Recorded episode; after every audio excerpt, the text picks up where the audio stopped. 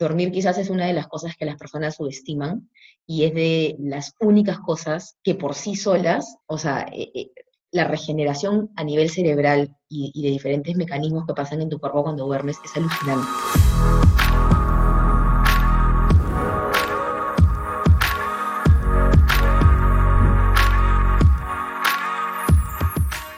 Maca, ¿cómo estás? Y estamos grabando. Bien, ¿cómo estás? Bien, acá pasando la cuarentena. Eh, como te estaba contando hace un rato, eh, vamos a hacer ahorita una entrevista. Es un poco para poder compartir un poco más de tus conocimientos, un poco de dudas, bastantes dudas que nos han hecho llegar eh, en nuestra comunidad. Y la idea es que, digamos, podamos tener una conversación, que puedas absorber unas dudas y, y cosas que también nos parece súper interesante que puedes compartir. Ya, chévere. Buenazo. ¿Qué tal? Antes de nada, ¿cómo, cómo ha estado pasando la cuarentena? ¿Dónde estás ahorita? Eh, en Punta Hermosa, tranquilo, en casa, esperando. Y mientras tanto, haciendo ejercicio, avanzando con las cosas de chamba, leyendo. Así es que haciendo todas esas cosas que a veces decimos que no tenemos tiempo para hacer. y Ya, Claro. limpiando, ordenando, organizando la casa, el closet, la cocina. Pero es chévere porque muchos como que les ha costado, no les ha costado, pero como lo han tomado como un momento, un frenazo que los ha hecho empezar a reflexionar sobre un montón de cosas, ¿no? No sé si te Sí, claro. De hecho, para mí también, ¿no? O sea, yo que me muevo un montón, digamos, en mi día a día, eh, a veces sí extraño estar en mi casa y, y eso de que almuerzas y te vas corriendo porque tienes una reunión o, o almorzaste a las 4 de la tarde porque has estado todo el día afuera. Entonces creo que esto también le ha dado un poco de orden a las personas, pero igual yo creo que, claro, ha costado al principio porque estamos tan acostumbrados o mal acostumbrados a estar a mil todo el día, que cuando no tenemos, digamos, nada que hacer, es como que te entra esa ansiedad de, ¿y ahora qué hago? Y ya como que han pasado las semanas y la gente ha ido como que diciendo, man, ya, o sea, sí se puede, como que, o sea, la gente que puede estar en casa y trabajar, hacer eso, sí se puede entrenar en casa. Yo era de esas, yo era, decía, yo era de las que decía que si no tenía gimnasio no entrenaba, yo que yo tenía que tener un gimnasio para entrenar. Y no, pues, o sea, yo en mi casa nunca entrenaba. y para los que viven fuera de Perú o que no han visitado Perú, cuéntales un poco en qué parte de la ciudad estás, porque no, no voy a entender mucho dónde es Punta Hermosa o dónde es. Punta Hermosa está como a 45 minutos, 40 minutos de Lima, de Lima metropolitana. Eh, es, es una playa que está al sur de Lima y es, eh, sí, son más o menos, está como a 40 kilómetros, más o menos, 40, 42 kilómetros de Lima, aprox. Que igual es una urbanización grande, ¿ah? o sea, acá vive, viven personas todo el año. Eh, hay mercado, hay, hay tienditas, pero es más como si fuese un pueblo pequeño, ¿no? No es como una ciudad grande. Tal cual. Para, bueno, ya para, para, para empezar con la, con la conversación, ¿cuál, este, cómo le explicarías a alguien a qué te dedicas, a alguien que no te conoce? ¿A qué me dedico? A ver, soy nutricionista de carrera, ejerzo como nutricionista, atiendo pacientes, pero también a la par me he convertido en una especie de comunicadora de salud, de nutrición, de bienestar. Eh, tengo un blog que es Maca Wellness, que es por Instagram más que nada lo manejo, donde comparto información sobre nutrición y a la par eso también se pasa un poco de lo virtual a lo presencial porque doy charlas, hago talleres, eh, asesorías a empresas, o sea, asesorías individuales como pacientes, pero también asesorías eh, a empresas o a grupos de personas que están interesados en aprender más de nutrición, saber un poco más sobre el tema, educación nutricional más que nada, ¿no? Entonces, va por ahí, es como que fusio- he fusionado la nutrición y la comunicación y, a eso me dedico, a comunicar nutrición, a compartirla, a divulgarla, a enseñarla. Sí, a mí me parece genial, porque, porque en ser- en serio compartes un montón de información súper interesante. Y, digamos, ¿cómo fue este, esta historia de, o sea, hay un montón de gente que es nutricionista, hay bastantes nutricionistas, pero no hay muchos que, digamos, hacen la chamba que tú haces de poder comunicar y poder informar a, a tu comunidad. Cuéntanos cómo fue esa historia de cómo empezaste con, el, con tu blog Maca Wellness. Digamos, en- entendemos un poco qué, qué, qué es, pero ¿cómo lo empezaste? Porque no es fácil empezar algo así y tener los niveles que tienes ahorita, ¿no? En realidad empezó como una especie de hobby. Yo lo tomé como una especie de defogue, que yo estaba estudiando la maestría en Estados Unidos y una segunda carrera, y tenía tanta información en la cabeza que a la par me di cuenta, yo consumía, digamos, redes sociales, a la par me di cuenta que las redes sociales se estaban convirtiendo en una especie de canal de comunicación y le di un par de vueltas y dije, oye, ¿por qué no uso mi, Instagram personal, que fácil antes había la foto de mi perrito, la foto de mi zapatilla, la foto de, no sé, de, un viaje, de lo que sea, de una silla? ¿Por qué no lo uso para comunicar sobre temas de nutrición, o sea, cosas sencillas, ¿no? ¿Qué te aporta la piña? ¿Qué te aporta la fresa? ¿Por qué hacer ejercicio es importante? Y así decidí borrar toda mi cuenta personal y empezar con Maca Wellness, que nace como esta, digamos, necesidad mía de, de defogar información, pero también como las redes sociales estaban creciendo, me empecé a dar cuenta que había mucha mala información que estaba dando vueltas. Y que yo leía y decía, oye, pero esto no es verdad, esto no es así, y entonces dije, ¿y por qué no empiezo yo a comunicar? O sea, si esas personas que no saben están dando esta información, ¿por qué yo no puedo dar la información si es que, digamos, la tengo sustentada científicamente, la correcta?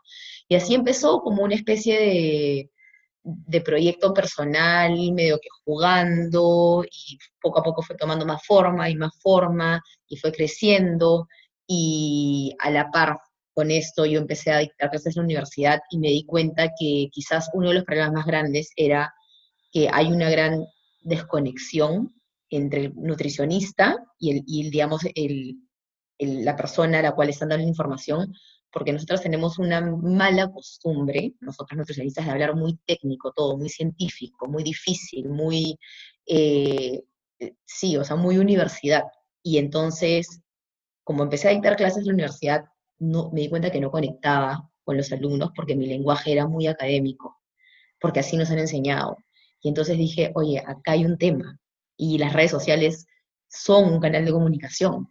Y entonces me di cuenta que, claro, había, hay, o sea, de alguna manera, quizás me he vuelto como una especie de bisagra o de traductora de la información científica a la información, cómo te la voy a dar para que me entiendas qué es lo que te estoy tratando de decir, ¿no? Porque yo te digo, sí, el carbohidrato y la enzima, solamente con dos palabras ya, o sea, la gente dice, ¿ah? ¿Qué es eso, no? Entonces, eh, y no es fácil, porque finalmente es una ciencia la, nutrición, pero me he dado cuenta que tengo una facilidad como para traducir un poco, eh, y me gusta usar muchas analogías, eh, muchos ejemplos que son del día a día, y entonces así fue creciendo Maca Wellness y ahora digamos que se ha convertido en, en, mi trabajo. O sea, empezó como un hobby y se terminó convirtiendo en, en, mi día a día.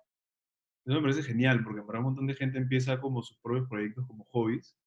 Este, y me parece súper interesante también que una de las razones que justo estabas comentando ahorita, por las cuales empezaste, fue por todo ese tema de la sobreinformación que hay en temas nutricionales, especialmente ahorita, que estamos en un momento en el cual el coronavirus tipo, ha atacado a todo el mundo, todo el mundo está en su casa, todo el mundo está con pánico, todo el mundo está este, con miedo. Quería preguntarte cuáles son las principales, o, que tú te acuerdes, eh, fake news o información como falsa que está circulando en redes sociales ahorita sobre este tema específico del, del coronavirus, ¿no? Eh, a ver, sobre este tema específico, creo que tengo cuatro que son las que han dado vueltas un montón. Una es la del bicarbonato con sal y limón, que mata el virus porque alcaliniza tu cuerpo. Pero esto es un mito que viene de toda la vida, solo que ahora siempre le van dando funciones distintas al bicarbonato. Primero que te quema grasa, después que te hace bajar de peso, después que te alcaliniza el cuerpo. Ahora que mata el virus porque en un medio alcalino el virus no puede crecer. Luego he escuchado la del té de quión con limón y las gárgaras, para, porque el agua caliente y las gárgaras y el quión va a hacer que se genere como una especie de barrera protectora y no va a dejar que el virus entre. Ese ha sido otro mito. Otro mito ha sido el tema de las inyecciones de vitamina C contra el coronavirus, las intravenosas de, vitamina C, que no es que sean malas, pero no son contra el, el coronavirus. O sea, y una sobredosis de vitamina C, al final tu cuerpo, porque es una vitamina hidrosoluble, va a absorber lo que necesita y el resto lo va a botar. Entonces, no es que te, o sea, no te estás metiendo, o sea, que te pongas una sobredosis de vitamina C, finalmente podría hasta ser por las puras porque finalmente tu cuerpo va a botar lo que no necesita.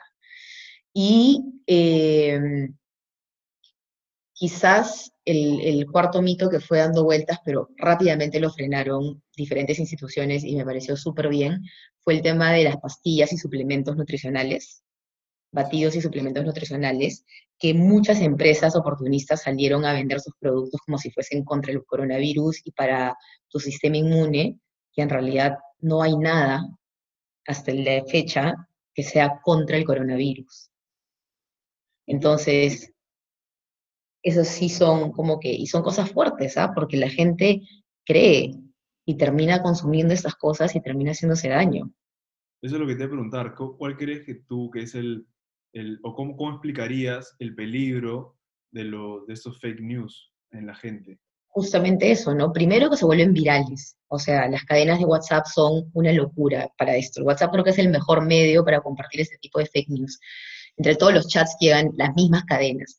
¿Qué pasa? Que la gente no sabe y cree y, termina poniendo en riesgo su salud, porque tú al tomar alguno de estos tipos de remedios contra el coronavirus, eh, son recomendaciones tan generales y tan vagas que no toman en consideración si una persona puede estar con alguna condición clínica, si toma medicamentos, si tiene alguna enfermedad, eh, son diferentes, cada persona es distinta. Entonces, lo que tú puedas tomar, de repente, digamos, estoy inventando, ¿no? Pero un ejemplo, si tú tomaste con quión, todo bien, pero si yo lo tomo, yo estoy tomando un medicamento y justamente ese medicamento interactúa con el quión. Ya, imagínate las consecuencias que puede tener. Ok. Entonces, son recomendaciones, no existe una recomendación general sobre medicamentos o curas porque cada persona es distinta y al final estos fake news lo que hacen es, uno, generan más desinformación, generan más miedo, más ansiedad y pueden terminar causando daño. Hay personas que han tomado, esto no fue una, un fake news que estuvo dando vueltas por aquí, pero en Estados Unidos me parece, estuvo dando vueltas que tenías que tomar lejía o alcohol o algo, algo, un desinfectante por ahí, y varias personas han tomado y han terminado en la clínica con el esófago quemado. Claro que, claro, no, y esa es una cosa que conversábamos el, el, día que estuvimos grabando. Felizmente el curso que grabamos contigo fue literal dos días antes de que dicten la cuarentena en, Perú. O sea, fue como el viernes grabamos tu curso y el domingo en la tarde estaban diciendo nadie sale de sus casas. Y fue como una súper coincidencia. Y justo ese día me acuerdo que conversábamos que obviamente no existe un, un alimento mágico o una cura mágica para el coronavirus, pero sí me comentaste de que habían formas de alimentarse en las cuales podías mejorar tu, sistema inmune, lo cual te da como que igual un poco más de, fuerza frente a cualquier amenaza, ¿no? Quería saber que nos cuentes un poco cuáles son estos alimentos o cuál es ese tipo de alimentación que puede ayudar a, a mejorar nuestro sistema inmune, sobre todo en estos momentos. En realidad es un conjunto de vitaminas y minerales. Nuestro sistema inmune eh, se tiene que ir construyendo y manteniendo a lo largo del tiempo, durante toda la vida. Y para poder potenciar este sistema inmune y reforzarlo, la vitamina C es súper importante. O sea, sí juega un rol. La vitamina C, la vitamina E, todas las vitaminas en realidad, y los minerales, el zinc, el selenio, porque finalmente eh, es el conjunto de nutrientes lo que hace que nuestro sistema inmune y las otras partes de nuestro cuerpo funcionen bien. Entonces, si tú tienes una alimentación balanceada a lo largo, digamos, de, tu vida, ten por seguro que es muy probable que tu sistema inmune esté fuerte. El problema está cuando aparecen este tipo de episodios o de, de, situaciones extraordinarias y queremos, y nos hemos alimentado mal durante mucho tiempo y queremos de la noche a la mañana tener el sistema inmune al tope. Y toma tiempo construirlo, pero el cuerpo es noble y el cuerpo responde. Y si tú empiezas a cambiar tus hábitos y empiezas a tener una alimentación que incluya frutas, diferentes tipos de frutas, no existe la fruta prohibida, piña, mango, plátano, manzana, todas tienen vitaminas y minerales distintas que aportan a tu sistema inmune. Eh, y, y, empiezas a tener más verduras en tu alimentación, más colores, entonces estás nutriendo a tu sistema inmunológico y lo estás reforzando. Y eso tienes que sumarle el hecho de bajar eh, los proinflamatorios, por ejemplo, el alcohol, el azúcar añadida, las grasas trans, el hacer deporte también ayuda a aumentar o a reforzar tu sistema inmunológico y dormir. Dormir quizás es una de las cosas que las personas subestiman y es de las únicas cosas que por sí solas casi que son, eh, o sea, eh, la regeneración a nivel cerebral y, de diferentes mecanismos que pasan en tu cuerpo cuando duermes es alucinante. Y creo que mucha gente pre-cuarentena dormía muy poco, cuatro horas, cinco horas por el estilo de vida, ¿no? Porque el trabajo, ir a entrenar, tienes que empezar temprano, tienes que llevar a los hijos al colegio y demás. Ahora que todos están en casa, eh, y es algo que yo también me he dado cuenta, o sea, yo ahora sí estoy llegando a las ocho horas de sueño recomendadas por, por las diferentes instituciones de salud, y sientes una diferencia, o sea, sí, de todas maneras. Entonces son esos cuatro componentes, ¿no? La alimentación para el sistema inmune, la actividad física, el sueño, bueno, el manejo del estrés también, y tratar de reducir los factores que no contribuyen, como el alcohol, eh, el azúcar añadida, las grasas trans. Y en temas prácticos, digamos, este, yo soy, imagínate, una persona común y corriente, que digamos más o menos que mi vida sí la he llevado comiendo cosas saludables, o con no saludables, pero comiendo bien, entendiendo, ¿Qué, ¿qué, cosas debería tener en cuenta, tipo, en la práctica cuando voy a, a la cocina y me quiero comer algo al almuerzo? Yo siempre recomiendo tratar de comer las frutas como tal, como enteras, no cocinarlas porque las vitaminas son bastante sensibles. No quiere decir que si por ahí te provoca hacerte, no sé, un cheesecake de arándanos, no puedes. Sí puedes, pero asegúrate que también comas otras frutas frescas eh, en el día y lo mismo con las verduras. Las verduras, mientras más frescas, mejor. Cuando las sometes al calor, pierden ciertas, ciertos nutrientes o bajan la intensidad del nutriente. Y entonces, eh, ensaladas, por ejemplo, ¿no? Que no quiere decir que no puedes hacerte un saltado de verduras. Puedes, pero no las expongas tanto tiempo al calor. Mientras más estén en su estado natural, mejor. Ok, ok. Y, y, siempre asegurarte, ¿no? Que en tu almuerzo hay una ensalada, que en tu cena tienes algún tipo de vegetal, que tengas por ahí fruta en el desayuno, o por ahí la media tarde que sí incluyas una fruta, frutos secos. Ok, claro, son, son anotaciones importantísimas para, para que la gente pueda tener de una manera práctica qué es lo que puede comer, qué es lo que debe comer. Uh -huh. Volviendo a un tema que, estás hablando, que estamos hablando al comienzo, te quería preguntar sobre tú cómo ves el panorama de la nutrición en, ahora en la, en la era de las redes sociales. ¿Cómo crees que está el panorama? ¿Crees que es positivo, que es negativo, que hay mucha información, que falta gente con capacitada? O sea, ¿cómo lo ves ahorita que está en el boom de las redes sociales y el Internet? Mira, yo creo que antes, quizás hace unos años, cuando yo recién empecé, eh, te podría decir que la mayoría de información que se compartía para mí era información errada o que estaban dando un mensaje negativo o un mensaje equivocado, que las personas no estaban, o sea, no salía cualquiera a hablar sobre el tema. Creo que con los años han pasado, yo ya lo vengo viendo, eh, eh, y quizás yo, sí, yo soy una de las, de, las que sí digo, sí, pues yo sí me impongo, pongo, o sea, cuando algo está mal lo digo, o sea, no, esto no está bien, esto no es verdad, así no es. Entonces, eh, yo creo que han pasado los años y estamos nutricionistas tomando un poco más de fuerza y de valor para poder salir y decir y hacernos escuchar. ¿Qué ha pasado también? Que ha habido mucho intrusismo por muchos años en la profesión, gente que no es nutricionista y que habla como si fuese nutricionista, o, o, que dan recomendaciones y hasta dietas como si fuesen nutricionistas y no lo son. Y eso es, uno, ilegal, y dos, éticamente y moralmente está pésimo. Entonces, eh, ahora que, digamos, de alguna manera se está empezando a controlar un poco más y hay más nutricionistas que están manejando redes sociales, estoy empezando a ver una curva más positiva, ¿no? Ahora, igual, y de hecho eso es algo que leí hace un rato en un, en un post de una página que sigo y lo, lo compartí porque me pareció genial, el problema no es el medio de comunicación o, o no es la red social, el problema es el mensajero. ¿Quién te está dando esta información? Entonces, ahí también viene una, un, o sea, hay una súper oportunidad para nutricionistas para poder usar las redes sociales como un canal de comunicación informal, porque hay muchas nutricionistas capacitadas, pero no están en las redes sociales. No. Y también pasa lo que te digo, que a muchas que yo veo, eh, falta como que ese esa, ese, ese eslabón perdido de la conexión. Son muy académicas y saben mucho, pero no llegan a conectar con las personas, justamente por esto.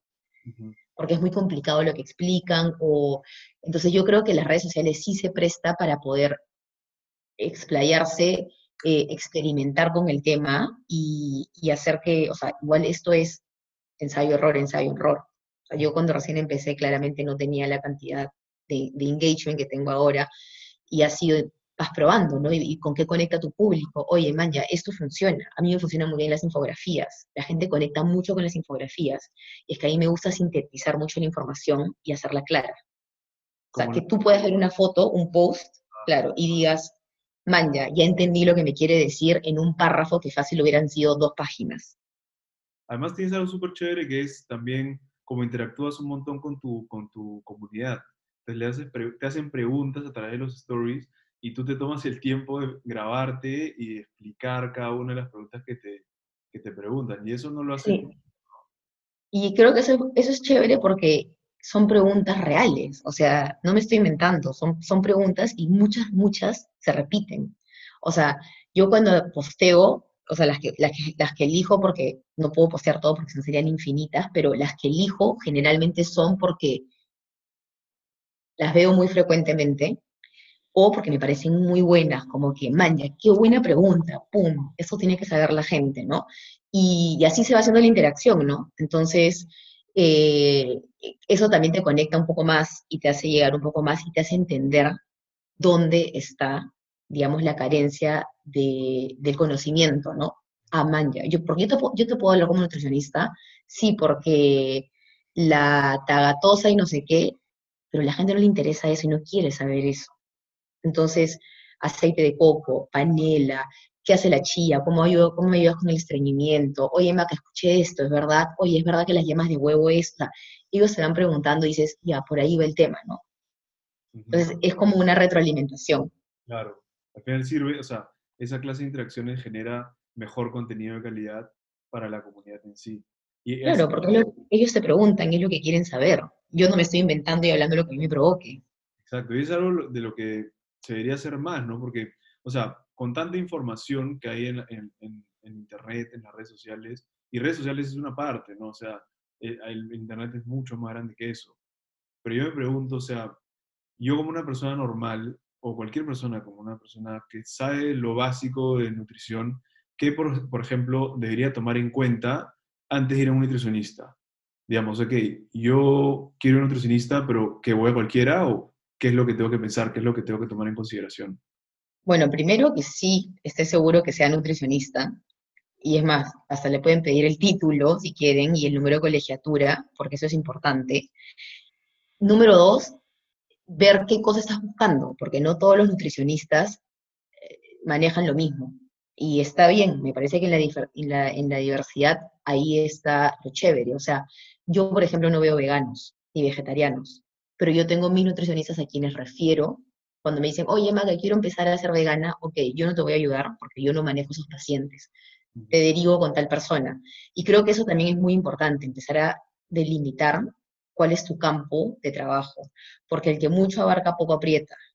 Y entonces tú no puedes ver niños y pediatría y renal y hepático y oncológico y digestivo y síndrome metabólico y trastornos de la conducta. O sea, no puedes ver todo porque todos son ramas y especializaciones distintas. Entonces, yo con los años he ido delimitando y digo, ya, yo no veo, por ejemplo, niños, no veo, no veo adolescentes, no veo veganos, no veo adulto mayor, no veo pacientes renales, porque los pacientes renales son otro, es otra carrera casi, ver a pacientes que sufren del riñón.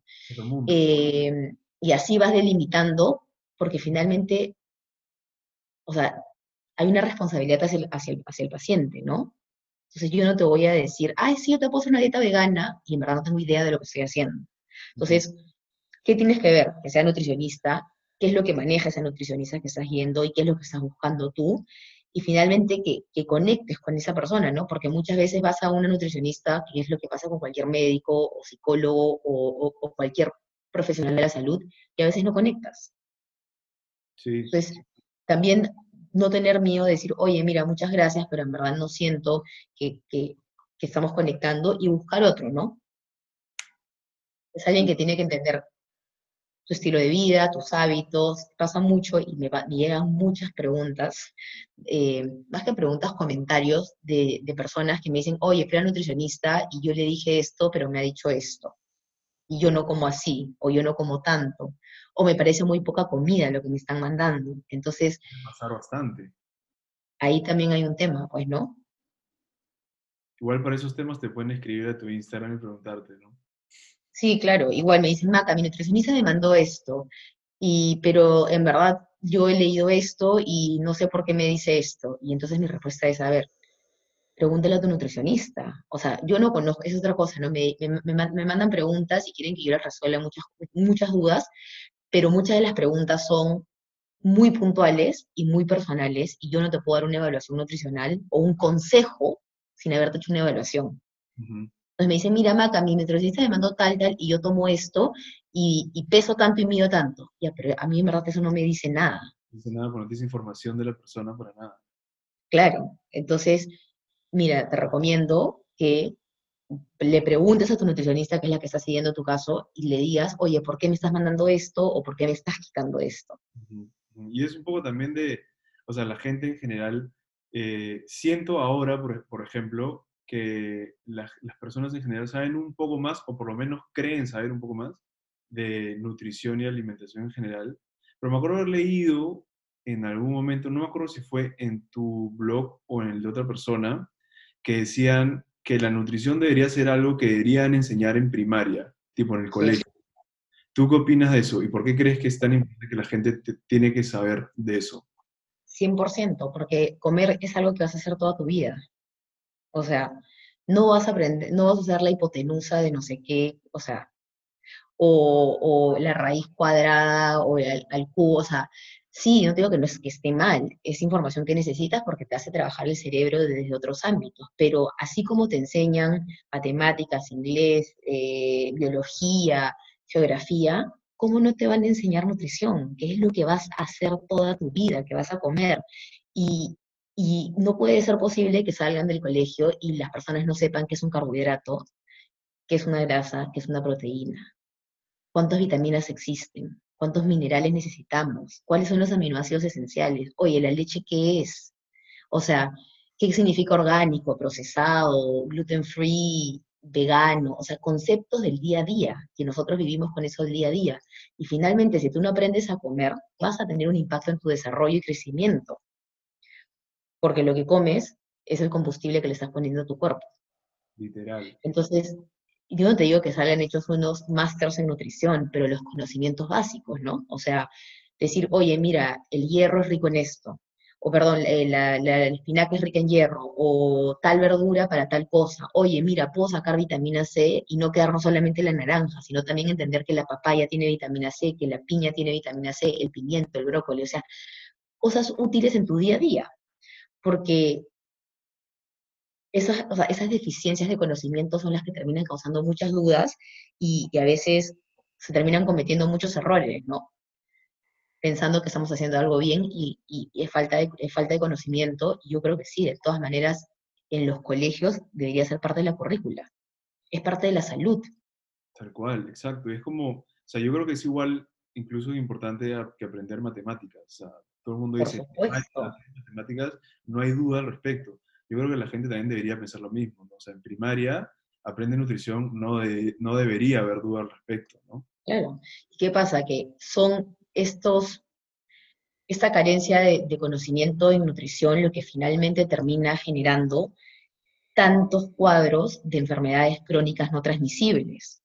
O sea, muchas de las enfermedades que se ven hoy en día no son enfermedades eh, por bacterias o por virus, bueno, obviemos esta coyuntura, pero digamos, lo que ha ido creciendo a lo largo de los años son las enfermedades crónicas no transmisibles, que son la hipertensión, la diabetes tipo 2, el sobrepeso, la obesidad, eh, enfermedades cardiovasculares, que son enfermedades, diferentes cuadros de cáncer, que son enfermedades que están relacionadas netamente con el estilo de vida que llevamos. Entonces, todo eso se previene con, nutrición, con el estilo de vida. Y creo que acá en Perú tenemos un problema este, específico, ¿no? Con, la, con el sobrepeso y el sobrepeso infantil, si no me equivoco. Aquí En México, en Estados Unidos y en varias partes del mundo. En Estados Unidos, uno de cada tres niños es diagnosticado con obesidad. Y uno de cada cuatro tiene diabetes tipo 2, que la diabetes tipo 2 antes era algo que se veía, digamos, en adultos mayores, por una cuestión de estilo de vida, ya eres viejito y era la enfermedad de la abuelita, ¿no? Del abuelito. Pero que un niño tenga diabetes tipo 2, que tenga resistencia a la insulina, que tenga hipertensión, eso no se veía hace 15, 20 años. Y eso es alimentación, eso es estilo de vida puro. Entonces, hay un tema de salud pública relacionado con la nutrición grave. O sea, ya no se habla de una malnutrición por déficit, ahora se habla de una malnutrición por exceso. Porque la malnutrición no es solamente el déficit, la malnutrición también puede ser por exceso. Y tienes niños que son obesos y que están desnutridos, que tienen anemia, que tienen deficiencias nutricionales. ¿Y cómo, por ejemplo, eh, a una persona que tiene, digamos, que pasó eso cuando el niño tiene 17 años, 22, 25, 26, y a los 26 dice, quiero empezar a comer bien, porque ya sé que, digamos, si sigo así, mi vida se cada, cada vez va a ir empeorando. ¿Cómo tú le dirías a esta persona que se puede introducir a tener este nuevo estilo de vida? Que, digamos, ¿Qué consejo le darías como para que cambie? Porque obviamente no va a ser algo radical de la noche a la mañana, tiene que ser como progresivo. Pero tú qué le dirías a esa persona? ¿Cómo, cómo podría cambiar su estilo de vida hacia un estilo de vida más saludable? Definitivamente es un cambio progresivo y eso es súper importante. No hay que desesperarnos, hay que tener paciencia. A veces queremos resultados para ayer y entonces hemos tenido un estilo de vida o una alimentación deficiente por 10 años y queremos que en una semana se arregle el problema y no es así, porque construir hábitos toma tiempo. Entonces, si tú has vivido 17, 20, 26 años de tu vida con sobrepeso o con obesidad, alimentándote mal y quieres hacer un cambio digamos, radical en tu vida de 180 para poder tener un mejor estilo de vida y más salud. Eh, de todas maneras, yo creo que hay que empezar con la ayuda de profesionales de la salud. Y no solamente nutricionistas, ¿ah? ahí a veces hay un, componente emocional, psicológico que también hay que trabajarse. ¿Cuál es tu relación con la comida, no? ¿Por qué, por qué, por qué has tenido ese sobrepeso, esta obesidad por cuánto tiempo? Porque a veces mucho de lo, del, la consecuencia es la obesidad en algunos casos y las causas son otras. A veces pasa al revés. La causa es la obesidad y la consecuencia es la enfermedad. O sea, depende de cada persona. Entonces, hay que primero ver, digamos, de la mano con un nutricionista y de repente con un psicólogo y encontrar ahí un camino, empezar a introducir la actividad física de a pocos. Si nunca has hecho nada, no te voy a mandar a correr 10 kilómetros, sal a caminar primero, eh, ir cambiando pequeñas cosas, ¿no? Si tomabas de repente una gaseosa al día, todos los días, vamos a bajarla a cinco a la semana y después a tres y después a una, hasta de ahí quedar en cero. Y son cambios graduales, ¿no? Porque hay personas que funcionan con el, aquí se acabó blanco y negro y son sumamente radicales, y hay personas, y creo que la mayoría, no funcionan así. Entonces hay que entender que son cambios graduales que hay que ir haciendo y hay que tener paciencia. Eso, eso es súper importante. Nada que viene rápido se mantiene por el tiempo. Lo que rápido viene, rápido se va. Entonces, todas estas dietas milagrosas que te bajo 10 kilos en 10 días, sí, te las voy a bajar. ¿Y de ahí cómo vas a rebotar? Me gustó, Porque no te, no te puedo enseñar a comer bien y cambiar tu estilo de vida y tus hábitos en 10 días, pues es imposible. Entonces, lo que rápido viene, rápido se va y eso es lo que tiene que entender la gente. Construir hábitos toma tiempo, no es tan sencillo. Hay que tener las ganas, y esa es la primera parte, y luego ir asesorándote de personas que sepan del tema, porque ¿qué pasa mucho también? Que la persona tiene todas las ganas y le toca un mal profesional de la salud. Y entonces le manda la clásica dieta de pollo a la plancha con ensalada todos los días. Claro. ¿Cómo, ¿Cómo vas a aguantar así un mes? Es como tener un mal profesor, ¿no? Igualito. O sea, en la nutrición es como toda, todos los campos de, trabajo, ¿no? Tienes gente muy buena y tienes lamentablemente gente que no es buena. Y, si te toca uno, o sea, tienes que saber identificar, ¿no? bajar de peso no es come menos. Come mejor. Es come mejor, aprende a comer, y por eso tanto énfasis en, en enseñar, en que aprendas a entender los alimentos. Porque me pasa mucho que me dicen, eh, o sea, queremos simplificar todo, ¿no? Lo que decía ayer, lo que hablaba por mis stories. La palta es grasa, y ahí nos quedamos, pero no vemos que la palta no solamente es grasa, también tiene carbohidrato, también tiene fibra, también tiene vitamina E. Entonces, no es tan sencillo como que, ay, la palta es grasa y entonces no quiero comer grasa, chao palta, pero te estás quitando una gran cantidad de nutrientes de tu dieta. ¿Por qué no mejor aprendemos a comerla en una cantidad moderada a lo largo de la semana?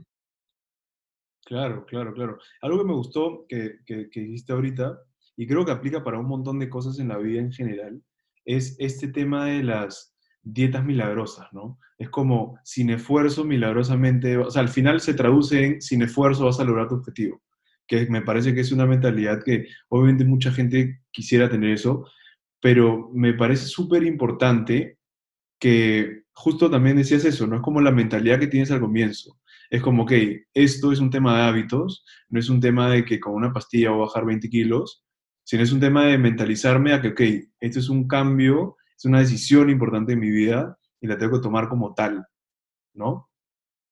Entonces, y ahí me imagino que en, ese, que en ese intento de cambiar, tú debes haber identificado varias trabas comunes que tiene la gente cuando intenta cambiar estilo de vida, se traba con algo y, lo, abandona la decisión que, que, que estaba tomando. ¿Cuáles son para ti o cuáles en tu experiencia eh, te acuerdas que son como las trabas más comunes de las personas que al final quieren intentar tener un estilo de vida saludable y abandonan, abandonan el camino. Eh, eso que dices de, las, de, la solución mágica es algo que todos queremos, todos queremos la pastilla mágica, el alimento mágico, la dieta mágica que te haga bajar de peso y, y de estar marcado sin hacer nada. O sea, tú estás sentado en la comodidad de tu sofá te tomas la pastilla y milagrosamente te vas a parar después de 10 días y vas a tener el abdomen marcado, ¿ya? Eso no existe. No existen alimentos que quemen grasa, no existen alimentos que aceleren el metabolismo, entonces primero hay que quitarte esa idea.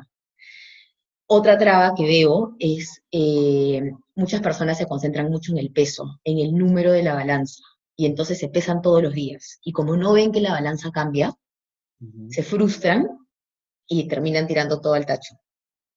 Y entonces yo siempre les digo, es que el peso no es tu único indicador, porque tú puedes pesar lo mismo e incluso más y estás con un porcentaje de grasa menor, que eso es lo que me importa.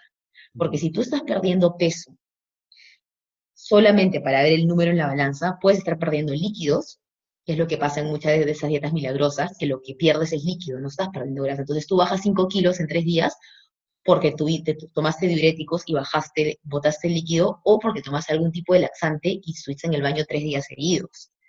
Entonces lo que has perdido es líquidos. O puedes estar teniendo una dieta muy baja en calorías y estás perdiendo masa muscular por el déficit calórico. Entonces, no es, yo siempre digo, no se pesen todos los días. No es un referente real, real, porque el peso cambia mucho un día a otro. Puede ser que un día no fuiste al baño y pesas más. Y el día siguiente de repente no tomaste tanta agua y pesas menos. Entonces, esa es otra traba, el que se pesen siempre.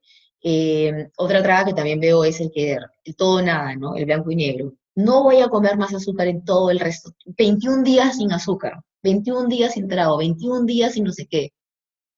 ¿Y qué pasa en el día 22? Te ah. la cocina. Claro, no aprendiste nada. Entonces, esto, como que esta, esta necesidad del todo, del nada, absolutista, extremista, es una traba. Porque entonces, ¿qué? Si en el día 15 fue el cumpleaños de tu mamá y hubo torta y te comiste un pedacito de torta, que todo fue al cacho.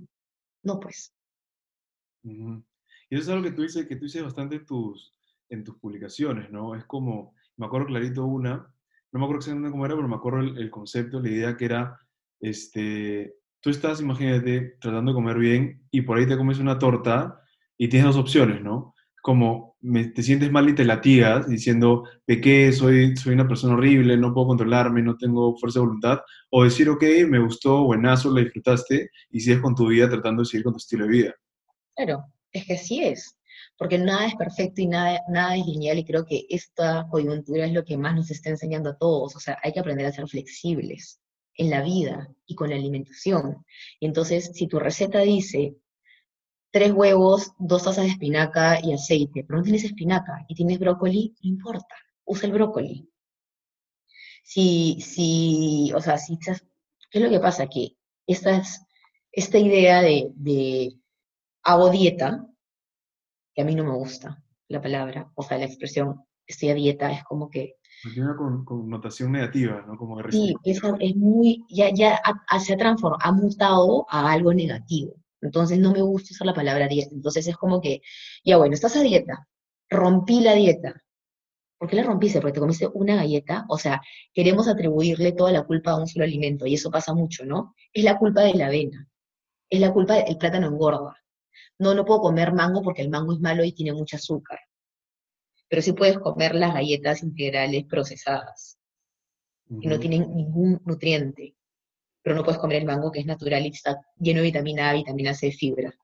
Entonces, es como que esto de, de, la dieta, alimentos prohibidos, todos son pequeñas trabas, porque finalmente van haciendo que no puedas disfrutar de todo. Y a veces la gente me pregunta y me dice, no entiendo cómo comes tanto y todo lo que comes, y todo bien. Y le digo, pero porque es que no existen alimentos prohibidos. O sea, la gente no entiende por qué como uvas en la noche porque la uva de noche engorda. Encima uvas, ¿ah? que las uvas son como que prohibidas para la alimentación saludable. No, porque no se trata de, o sea, no es una sola cosa lo que te va a cambiar todo, o sea, porque te comiste una taza de uvas en la noche que ya engordaste 7 kilos al día siguiente. No, depende qué más estás comiendo en el día, depende cómo entrenas, cuál es tu estilo de vida, cuáles son tus requerimientos, por eso no existe una sola dieta que aplique a todos. Y creo que eso es importante. Queremos una la dieta de fulanita porque a fulanita le funcionó, ah, yo también la quiero hacer. Pero tú no eres fulanita. La gente no entiende eso. Exacto. Y hay algo también, o sea, reforzando lo que dijiste hace un rato sobre, sobre el tema de tipo, las no te comes uvas en la noche porque engordan, entonces es malo. Yo creo que hay mucha gente que tiene este, esta idea de que, digamos, tú te alimentas bien para bajar de peso o te alimentas bien para estar saludable. Como mucha gente no entiende esa diferencia y quería preguntarte, ¿no? O sea, ¿la gente come bien? Tú, o sea, ¿tú qué crees? ¿La gente debería comer bien para bajar de peso o la gente debería comer para estar saludable? ¿Y qué significa cada una de esas dos? O sea, la gente debería comer para estar saludable, así como deberías entrenar para estar saludable, no para bajar de peso y quemar calorías. O sea, tú entrenas para ayudar a tu sistema inmunológico, para ayudar a tu sistema cardiovascular, para generar endorfinas, sensación de placer, te hace bien, te da, alegría entrenar, no entrenas, o sea, el, entrenamiento no es un castigo. Entonces, lo mismo con la comida. La comida es para nutrirte, por eso se llama nutrición, porque nutre, no es solamente comer porque como lo mínimo indispensable para bajar de peso, porque finalmente no disfrutas nada, generas más estrés en tu vida, más ansiedad. O sea, las personas deberían aprender a nutrirse, no solamente a comer para bajar de peso. Hay una gran diferencia. Cualquiera come, cualquiera se alimenta, pero que te alimentes bien o que te alimentes mal, hay una diferencia. Es una cosa alimentarse y otra cosa es nutrirse. Son dos, dos cosas distintas. Y a lo que yo apunto es a que aprendas a nutrirte, porque eso es lo que finalmente pesa.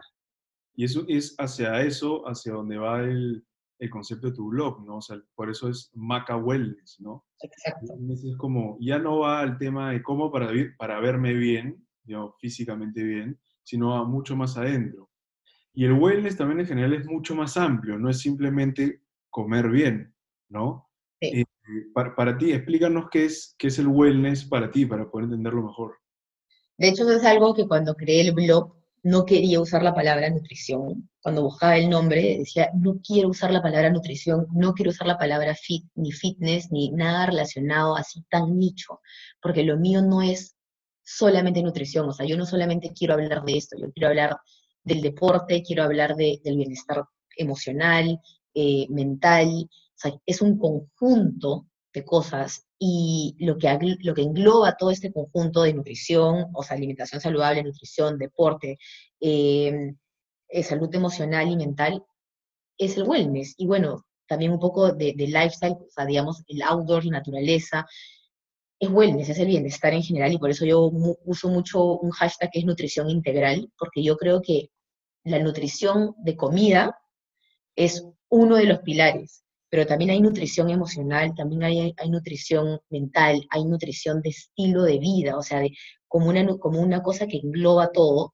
y, y por eso es el wellness, ¿no? Porque me parece que yo no solo quiero decirte, ya, mira, come esto, esto, esto, eso tiene tantas proteínas, tantos gramos de, de carbohidratos, tantas calorías, no, o sea, va más allá la nutrición. La nutrición no es contar calorías. Entonces, de ahí nace, o sea, de ahí parte esta idea de, de, o sea, yo estaba totalmente reacia a usar esas dos palabras, ni nutrición ni fitness quería usar.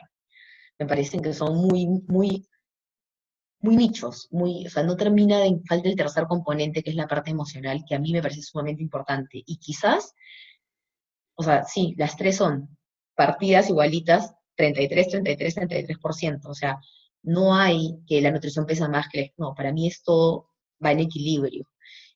Y, de hecho, ha pegado, pues porque finalmente eso es lo que yo trato de comunicar, que es un bienestar general.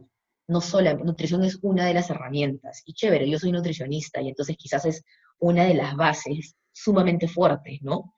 Eh, pero entran los otros componentes que, que, sí, que de hecho terminan de armar la torta. Y eso es un poco lo que, bueno, en, en, en su mayoría creo que eso es lo que más me gusta de, de tu blog en particular y que también es lo que te hace diferente al, al resto de opciones que hay en redes sociales que está súper poblada, que es el tema del wellness, exactamente, es como lo que tú dices, ¿no? Es un tema mental, es un tema emocional, es un tema de sentirte bien en la cabeza, es un tema de lo que comes, lo cual te genera bienestar físico, nutrientes, tu cuerpo, y también un bienestar eh, físico del lado del deporte, por ejemplo, ¿no? Que es, no vas a entrenar para, para bueno, hay gente que lo hace por, ex, e, exactamente para fitness, pero verlo como desde el lado wellness es entrenar para sentirte bien, ¿no? Y todas esas cosas son las que generan un bienestar en, en, en la persona, en el ser humano, que me parece súper potente. Y justamente ahora que estamos en estas circunstancias como todos encerrados, todos confinados, en Latinoamérica casi todo el mundo que está obli obli obligado a hacerlo, en todo el mundo estamos así, falta creo que Estados Unidos nomás. ¿Tú cómo, eh, tipo, qué, qué aconsejarías desde el lado del wellness o cómo el wellness podría ayudarnos a las personas en este momento que estamos este, en una situación difícil, ¿no? O sea, creo que va más allá de simplemente estar encerrados. Hay gente que, que tiene problemas aún mayores debido a, a, esto. ¿Cómo tú, desde el wellness, aconsejarías que se puedan beneficiar? Yo creo que igual, verlo como, o sea, primero hay que, y eso es algo importante, el dejarnos sentir el dejarnos eh, tener un, un, espacio, porque claro, ¿qué ha pasado con esta cuarentena en la coyuntura? Que muchas personas han sentido con mucha presión de tengo que hacer algo, tengo que ser productiva, tengo que estar moviendo, tengo que entrenar, porque todo el mundo lo hace, porque tal persona entrena tres veces al día, porque tal persona está haciendo 50 postres a la semana. Entonces, a ver, un ratito, cada uno tiene su tiempo, es, es a, a tus tiempos y en tus ritmos cómo tú te sientes, porque a cada persona le está afectando este, esta cuarentena de una manera distinta. Entonces hay que ser consciente de que mi realidad no es tu realidad y lo que a mí me afecta de una manera, tú lo puedes canalizar de otra manera.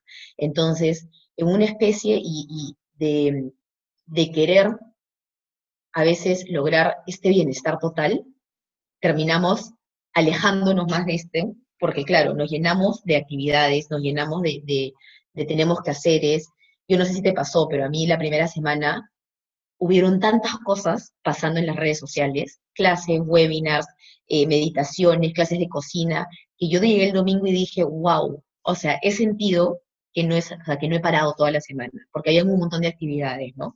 Y creo que también es un poco la ansiedad de las personas de, de estoy en mi casa y ahora qué hago, pero creo que justamente, y de hecho escribí el otro día algo sobre esto, creo que es importante primero identificar cómo nos sentimos y entender de que no todos estamos en, la, en, en, el mismo, digamos, si la escala es esta, hay gente que está por aquí, hay gente que está por acá, hay gente que está por acá. Entonces, ¿dónde estás tú y qué puedes hacer con lo que estás alrededor? De repente, no te funciona entrenar todos los días. No lo hagas, porque ella lo está haciendo, porque él lo está haciendo. ¿Cómo te sientes tú? De repente tú no puedes cocinar un postre al día.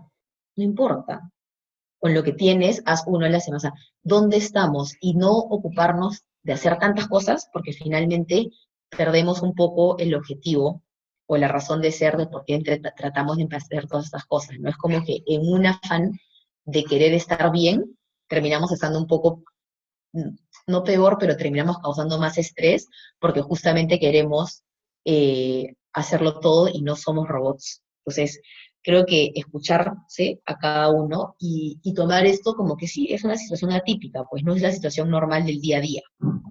Entonces, lo que pueda, lo que esté pasando ahora en estos 40 días que vamos, hay que entender que es algo que es nuevo para mucha gente, porque nadie está encerrado en su casa 40 días, y, y, y, y tenernos paciencia y tolerancia, eh, quizás, y, y, autorrespetarnos escuchando lo que nuestra, nuestro cuerpo nos pide o lo que nuestra cabeza nos pide. Y desde el, desde el lado mental, tú, ¿cómo, cómo podría alguien llevarlo desde el lado mental esta, esta situación?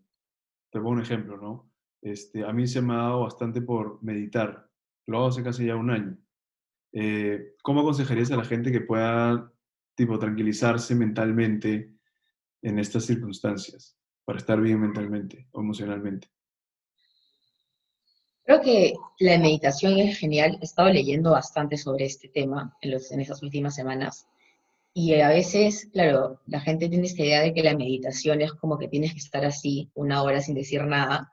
Y en realidad con cinco minutos al día, a muchísima gente le ayuda un montón a bajar los niveles de ansiedad.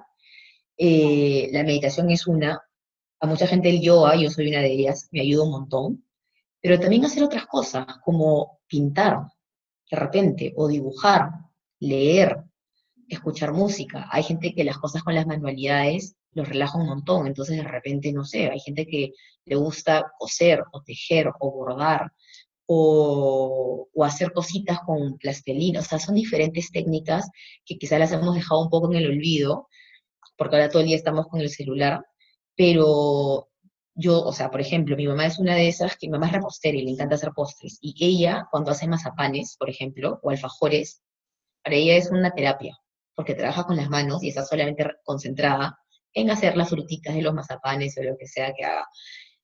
Le ayuda genial. O, por ejemplo, tengo una amiga que hace años no pintaba y le encanta pintar. Y ahora a raíz de esto ha vuelto a pintar. Entonces son diferentes cosas que hay que ir rescatando, ¿no? Que, que, a cada uno le funciona distinto. Yo dibujo, olvídate, o sea, de artista me muero de hambre, pero me encanta leer. Entonces, y me encanta pintar. Entonces hay que ir encontrando otras alternativas que no sean necesariamente ejercicio, ejercicio, ejercicio, porque a veces pensamos que solamente el ejercicio es lo que nos va a ayudar a liberar, y no, de repente no, pues hay otras estrategias. Sí, tal cual, tal cual, tal cual. Y una pregunta que me, que, me saltó hace un ratito, este, que ya la, ya la, que es clásica, clásica idea que tienen las, la, no sé, personas que no están muy metidas en el mundo de la nutrición y que de hecho yo en un principio cuando era más, hace un par de años yo la creía, pero para ti cuál es el ratio, digamos, para estar saludable, ¿no? ¿Cuál es el ratio entre deporte y, y alimentación? Porque la gente decía, puedes comer mal y hacer un montón de deporte y no pasa nada pero digamos, no es así, ¿no? No, no es así. ¿Cuál es el, digamos, el ratio o qué podrías explicar sobre esa idea? Yo diría que en verdad es 50, 25, 25. 50% es lo que comes, 25% es la actividad física que haces y 25% es el lado mental y emocional, te diría yo. Y es más, hay gente que quizás me lo va a argumentar y totalmente entendible. Hay gente que dice, no, 50% es lo, lo, lo, emocional y lo mental. Te lo digo yo porque tengo una visión más sesgada porque claro, soy nutricionista. Pero yo creo que no es tanto como que, o sea, ahí falta ese, ese porcentaje de lo emocional y mental, que no se ha considerado por muchos años, ¿no? Antes era 70% en la cocina o lo que comes, 30% ejercicio. Y, y, lo mental y lo emocional, ¿dónde queda? Ahí viene el wellness, pues. Entonces yo creo que son tres y cómo se dividen también yo creo que depende mucho de la persona, porque sí existe un tema de biotipo, existe un tema de genética, existe un tema de... Hay gente que en verdad no come tan bien y tú los ves físicamente y son supermercados. Eso ya es genética y es biotipo. Entonces también, o sea, para todo el mundo los porcentajes pueden ir cambiando, pero hace un rato también te dije que para mí es 33, 33, 33. Ajá también, o sea, y, y dentro de esta alimentación, ponte que sea 50%, no es que 50% tiene que ser sumamente estricta y perfecta, no, por ahí también entra el gustito, la tortita, la copita de vino, la pizza, o sea, el balance, ¿no? Y si no, ¿para qué vivimos también? Exactamente, el otro día yo eh, preparé una hamburguesa y una chica me escribe y me dice, oye, en verdad, gracias, hacía, gracias por poder, por poner esto, esto, porque en verdad eres de las pocas nutricionistas que son tan transparentes con lo que comen y que postean la hamburguesa cuando se la comen, cuando un montón de gente solamente postea la lechuga, la ensalada, el batido verde, pero esa no es la realidad, pues me dice, en verdad, gracias porque haces que la gente pueda comer sin sentirse mal. Eso me parece genial, eso me parece genial, porque sí, sí, sí, sí tengo ese feeling cuando, cuando veo las cosas en tu blog.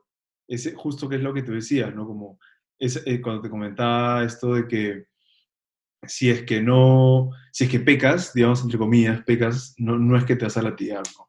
Y me parece súper súper importante. Tengo, este, para cerrar ya la, la, conversación, tengo unas preguntas que hemos rescatado de nuestra comunidad y que quería hacértela porque hay gente que sí te conoce y que me parecían, me, seleccionamos las más interesantes. Y te lo voy a una por una, a ver tú qué me dices. La primera que me dicen es, ¿crees que la industria de la nutrición necesita innovar? Innovar, no te dijeron en qué sentido. Yo, yo lo que entendí, o sea, lo que puedo creer que, que, se refieren es, con tanta tecnología, con tantas liberación de información, ¿crees que, que puede innovar? Yo creo que sí, yo creo que siempre hay cambio para, perdón, siempre hay espacio para el cambio, ¿no? Para el crecimiento. Eh, yo creo que eso es uno quizás de los problemas más grandes que hay con el tema de la nutrición, que eh, por lo menos en Perú en otras partes del mundo es un poco distinto, pero quizás en Perú todavía está muy chapada la antigua, ¿no? Eh, hay muchas, hay como, se siente una diferencia grande entre las nutricionistas de la vieja escuela y las nutricionistas de las nuevas generaciones. Eh, pero sí, yo creo que definitivamente podrían innovar usando un poco más la tecnología, eh, y más que nada innovar creo que en, el, en, el, en la forma de, enseñar y de comunicar.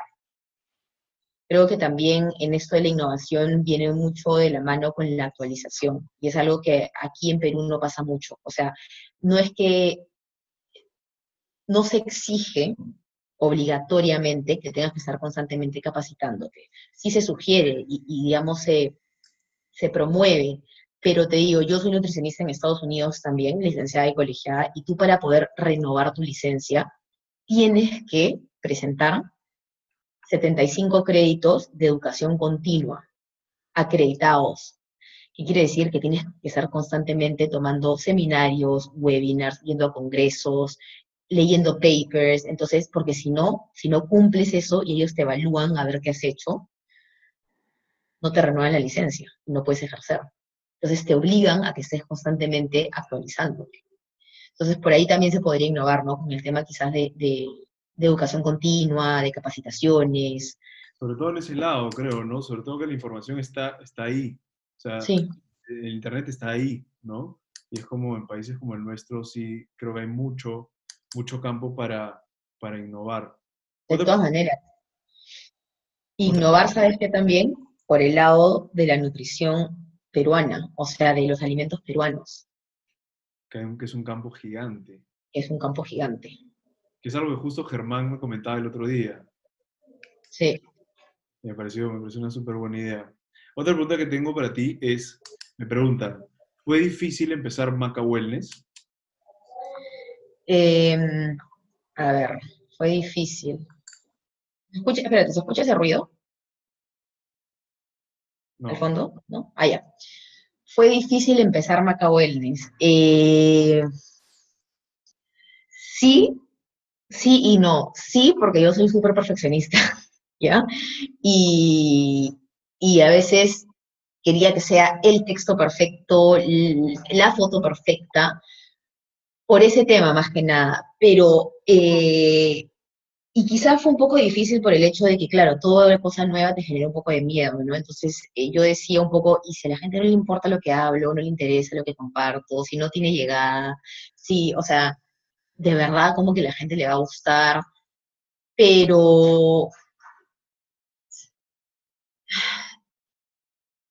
creo que más que empezarlo, ha sido difícil en algunos momentos donde me he trabado. O sea, digamos, la, idea de empezarlo, sí le di vueltas, un par de semanas, Macahueles no se llamaba Macahueles, tenía otro nombre, este, pero que me duró creo que tres días, cuatro días, y dije, no, no pega, no me gusta, y finalmente salió Macahueles, que tampoco fue como que, o sea, lo conversé con mi hermano y salió el nombre, ¿no? Pero yo creo que más que empezar, yo he tenido más trabas a lo largo del camino, no sé si la palabra es reinventándome, pero encontrando qué me distingue del resto, ¿no? Porque sales como que con una, o sea, sales con una idea muy general y es un poco lo que pasa, lo que pasa cuando te empiezas a delimitar tu, área de expertise, ¿no? Primero ves a todos los pacientes y de ahí ya te vas concentrando en lo que más te gusta. Ya más o menos así. He tenido trabas con cosas como de, qué publico, o sea, qué publico, qué posteo, qué temas, cómo armo mi, cómo armo mi plantilla, qué tonos pongo, qué, o sea, y de hecho me costó mucho cuando yo estaba en Estados Unidos y me mudé a Lima, me trabé, pero me trabé, ¿ah? porque yo cuando estaba en Estados Unidos eh, era la universidad y, y, nada más, o sea, mi mundo era la universidad, y bueno, ya por ahí movía Maca Wellness, pero, o sea, te estoy hablando de nada, o sea, no, no, era una chamba, era un hobby, posteaba una vez al día, no sé, mi, mi plato, ya de lo que comía. Pero cuando me mudé, tuve como que un, una especie de, de, remesón de, ¿y ahora qué hago? ¿Qué comparto? ¿Qué voy a seguir compartiendo? ¿Qué voy a hacer? Me cambiaron los colores, porque el cielo de Miami te da unos colores totalmente distintos, la luz es distinta. Entonces yo foteaba acá y decía, oye, no me está quedando igual como me estaba quedando allá. No sé si era idea mía o era, o era, o efectivamente la luz cambia, y entonces yo, yo miraba los colores y decía, no son los colores con los que yo estaba. O sea, tú ves mi Instagram del 2016, pedazos, y son otros colores, totalmente distintos. La luz brilla de otra, la luz, o sea, hay otro tipo de luz, entonces, otro cielo, otro todo. Entonces ya no puede ser, o sea, ¿qué me está pasando? Y así me he trabado, en quizás tres, cuatro años me habré trabado unas tres, tres, cuatro veces, pero fuertes, ¿ah? Entonces yo creo que más que, más que empezar es un poco ir encontrando tu espacio. ¿Qué quieres comunicar? ¿Qué quieres decir? ¿Cuál es tu tono? ¿Cuál es tu postura? Eh, y yo creo que quizás, sí, o sea... O sea, creo que ¿Mm? no tener armado desde el día cero. no, imposible. Es un poquito, lo lanzas y ahí como que te vas a, sí. solo, ¿no? Creo que hay mucha gente que no empieza por eso también. Sí, o sea, eso de empezar de con todo perfecto y armado no existe. No existe. O sea, y cada vez, y, va, y sabes por qué también, porque va cambiando tu público y van cambiando las exigencias y lo que te piden. Entonces, si antes yo podía poner una foto de una zapatilla y de poner un texto X, ahora es como que, ¿en verdad? O sea, ¿qué, cuál es el contenido que estoy dando? ¿Me entiendes? Como que se vuelve, yo creo que también el seguidor se ha vuelto un poco más exigente. que está chévere porque te exige, pues, ¿no? A que, a que tú produzcas cosas de, de, mayor calidad, con mayor sustento. Entonces, eh, sí, las personas que quieren empezar así algún tipo de, de blog, de, lo que sea, de cualquier tema. Emprendimiento en general también, ¿no? Sí, es, no, no, no, nunca va a ser perfecto. O sea, no, hay que empezar. Si no pruebas, no sabes. Eso es lo que una amiga me decía, puedes dejar de pensar tanto y simplemente hacer. O sea, tienes un montón de ideas, haz te vas a dar cuenta en el camino que sí y que no. Apoyo a tu amiga, apoyo a tu amiga. La última pregunta que cogimos, tenemos un montón, pero para no ser larga, nos preguntan, esta nos pareció súper interesante, ¿por qué el tema vegano es, es, ¿por qué el tema de vegano es una tendencia tan fuerte ahorita? Yo creo que tiene que ver mucho con el medio ambiente. Eh, yo creo que yo no soy vegana, pero sí soy partidaria de que las personas deberíamos de consumir una dieta más orientada hacia el lado vegetal, porque no es sostenible para el medio ambiente la cantidad de producción de alimentos de origen animal, tanto carnes de cualquier animal, lácteos, eh, y derivados, yo creo que el costo de producción es tan elevado y, y, el costo para el medio ambiente es tan alto que muchas personas están empezando a dar cuenta que es insostenible. Y además de eso, eh, bueno, hay un tema, ¿no? Ético, que es, muchas personas les parece que es crueldad hacia los animales, matarlos y comerlos. Lo, mío no va tanto por ahí, lo mío va más por un tema de, sostenibilidad de medio ambiente. Y es totalmente factible ¿eh? tener una alimentación vegana y que sea completa y nutritiva, pero hay que saber hacerlo. Porque si tú te quitas un grupo de, de alimentos, como los de fuente de origen animal, estás quitando muchos nutrientes de tu dieta, entonces tienes que saber cómo suplementarlos o cómo complementar lo que estás comiendo. No, no es tan fácil como que, ah, ya no como pollo, entonces voy a comer más papa. No, a ver, ¿qué te daba el pollo? Ok, hay que encontrar alimentos similares de, origen vegetal que puedan complementarse. Por eso, para mí es, es como una ciencia aparte, porque hay otro tipo ya, entran otras combinaciones en juego. Entonces, yo por eso no veo veganos, porque yo no soy especialista en ese tipo de alimentación y derivo a nutricionistas que sí lo son. Y, pero yo creo que va más, yo creo que va por ahí. Yo creo que va por un tema de, de medio ambiente y el otro tema es el tema de, protección hacia, los animales, ¿no? El, ¿no? querer violentar hacia, hacia, los animales. Buenazo, buenazo. Ya para cerrar, eh, te quería preguntar, a manera de cierre, como, ¿qué consejo, la, idea acá es poder inspirar un poco a la gente a que sí se puede llevar un estilo de vida saludable? ¿Qué consejo le darías tú a una persona, digamos, que no tiene una patología, que no tiene nada crónico, si es una persona que quiere cambiar su estilo de vida sedentaria eh, a un estilo de vida saludable? ¿Qué consejo le darías? De todas maneras, que primero tengan las ganas y que parta de uno mismo, que sea porque uno quiere y no porque te están obligando, eh, tiene que salir, las ganas tienen que salir intrínsecamente, porque es el único motor de motivación que vas a tener. Y, ese sería el primer consejo. El segundo sería que busquen una ayuda, no, no más que nada para orientar, para, para aprender a comer, para aprender cómo funcionan los alimentos y, y que tengan paciencia, porque como les digo, cambiar los hábitos no pasa de la noche a la mañana. Es, toma tiempo, toma, toma tiempo y, nosotros somos seres de hábitos. Entonces, si tú vienes con un hábito durante toda tu vida, cambiarlo en una semana va a ser un poco difícil. Entonces, hay que tener paciencia y hay que tener eh, quizás tolerancia con uno mismo, que si te tropezaste y pecaste y comiste eso que no debiste comer en tu dieta, no pasa nada, te levantas y sigues. Es un tropezón, no estás regresando a cero. Es como que estás caminando, uy, una piedra, te tropiezas, pum, te caíste y te paras. Y por ahí ni siquiera te terminaste de caer, simplemente te tropezaste sigues adelante, sigues con tu vida, porque así es la, o sea, de eso se trata, ¿no? Hay que aprender a tener flexibilidad y, entender que, va a tomar tiempo, pero que al final el resultado va a ser tan bueno que va a haber valido la pena todo ese camino que hiciste para llegar, y de ahí te vas a empezar a dar cuenta que cada vez es más fácil y más fácil y más fácil y más fácil, y se vuelve un estilo de vida. Y entonces ya no es, ay, que salir a correr, es, oye, quiero salir a correr. Me provoca ir a montar bicicleta. Qué rico una ensalada, me provoca una ensalada. No porque estoy a dieta, sino porque realmente me provoca una ensalada. Y ojo, entiéndase por ensalada, que no es lechuga, espinaca y zanahoria, no, ensalada, ensalada. O sea, todas mis ensaladas son unos monstruos de ensalada. Me pareció genial. Maca, ¿algún libro que nos recomiendes? Uy, algún libro. Sí, y sabes que no tiene que ver con nutrición, tiene que ver con el sueño. Es, un es un neurocientífico que se llama Matt Walker, que tiene un libro que se llama Why We Sleep, que se ha pasado toda su vida estudiando el sueño y es alucinante, yo lo estoy leyendo ahorita, es alucinante la información relevante y que puede cambiar la vida de una persona que hay en ese libro. De verdad que sí. O sea, el sueño es algo que yo no había explorado y ahora estoy explorando y te juro que es, o sea, pase el cambio de mi nombre a Mac Sleep porque qué tal cantidad de cosas buenas y alucinantes que produce una buena calidad de sueño.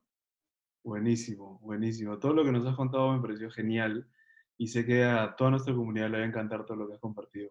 Espero que te hayas, que te hayas divertido conversando conmigo. Y tú sabes que me encanta hablar. Bueno, Maca, te mando un abrazo y Igualmente. pasarla bien en esta cuarentena. Listo, nos vemos. Nos vemos, chao. Chao.